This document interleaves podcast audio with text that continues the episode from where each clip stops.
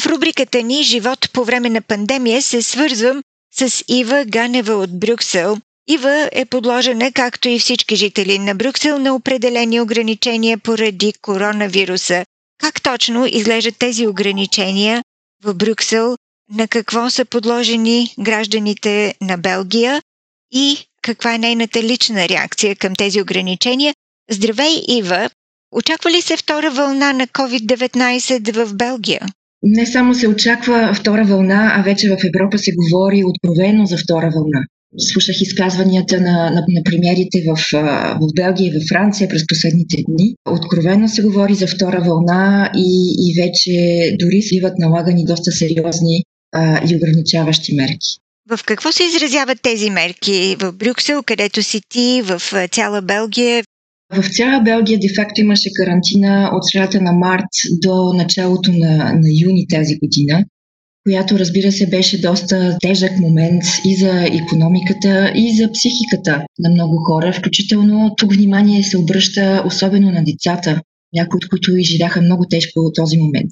Затова и политиците в, в Белгия имат намерение да избегнат, доколкото е възможно, да има втора карантина.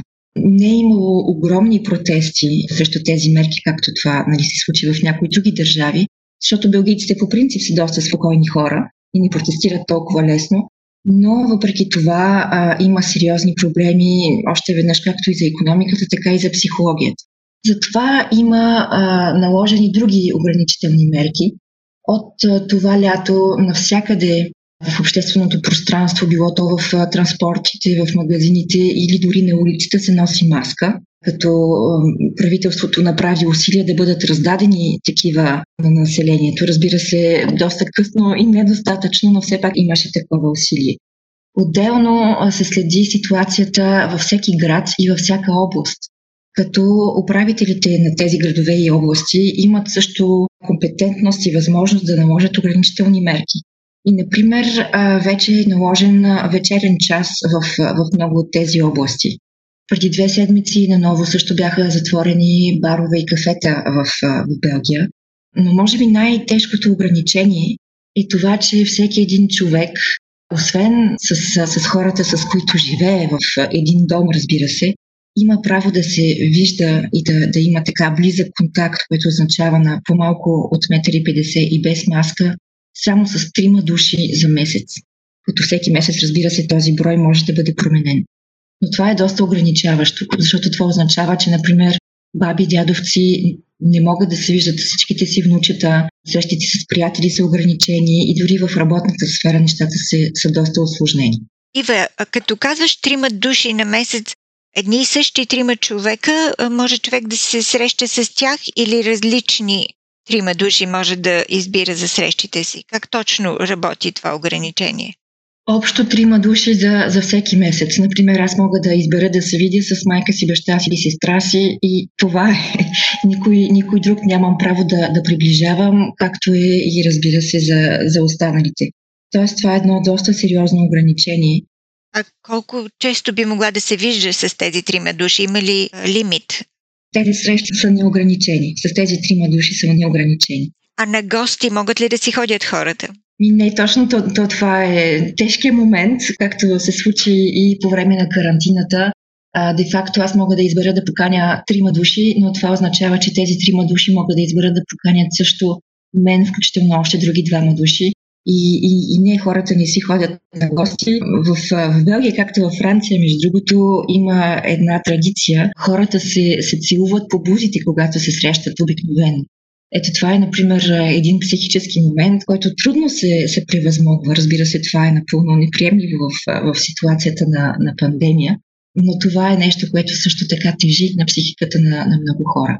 А как стоят нещата с пътувания а, между държавите? Може ли да се пътува от Белгия към други страни и обратно? А, вече на, на европейско равнище нещата са доста добре координирани и по принцип има един начин да се класират а, различните зони в Европа, именно по, по зони. Зелени, а, жълти зони и червени зони. като в момента няма реална забрана да се, да се навлиза в червени зони, поне в, в повечето държави, но това означава, че навръщане от червена зона трябва да се спазва карантина от четиринайсет дни и да се направи тест. Ето естествено през това време не трябва да има абсолютно никакъв контакт с външния свят, така да се каже. Тоест, де-факто, границите не са затворени в момента, както това се случи през, през пролета на тази година, но за това пък има доста сериозни ограничения и ако погледнете една карта на, на Европа, ще забележите, че в момента има единствено четири зелени зони. Между другото, една от тях е в България, което означава, че да се пътува свободно, без тестове, без карантини, днес е почти невъзможно.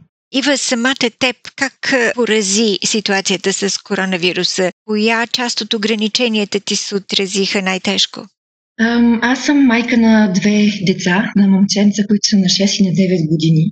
И де-факто това означаваше, че първо трябва да, да им обясним като техни родители какво се случва. По начин, разбира се, който да не ги притесни. Но това означаваше също, че трябваше по време на, на тази карантина, която трябва три месеца, да сме общо взето вкъщи и да, да успяваме по някакъв начин да канализираме енергията им и отново да, да няма стрес, да няма притеснения, да не се изпада в, в някаква психоза. И това е тежко за много хора, които трябва да работят и същевременно да се грижат за деца вкъщи. Толкова това и на нас ни помогна, като на мъжа ми и на мен като родители, да релативизираме нещата. А, защото всъщност а, децата ни възприеха това като нещо нормално. Това е нещо, което трябва да се направи, значи ще го направим. Има една страшна болест, ние имаме отговорност да ни я предаваме. Въпреки, че нали, ние не сме в някаква рискова група и за нас а, риска не е огромен, но имаме този дълг да ни я предаваме по-нататък. И всъщност винаги, когато се говори с деца, имам чувството, че нещата много се упростяват и се достига до, до, до, до една истина. А за нас истината беше тази точно. Трябва да сме солидарни, трябва да го изтърпим това и нещата изведнъж бяха, бяха сравнително по-лесни. Това, което наблюдавам също е, че де-факто, поне след моите приятели в Белгия и в Франция, всички ние имахме време да правим нещата по различен начин. Дали ще се занимаваме с отглеждане на домати на балкона, дали ще си правим сами хляба, дали ще имаме време просто да, да говорим с децата си, да им обясняваме нови неща, да учим неща заедно. А, това време беше нещо, нещо много ценно за хора като нас, които постоянно тичат след, след времето.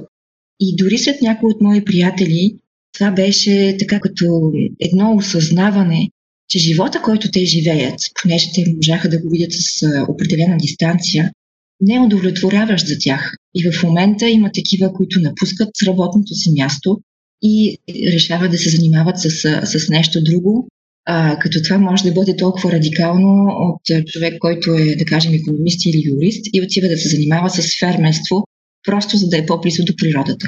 Да, изборите, които правим по време на пандемия, могат да бъдат изненадващи.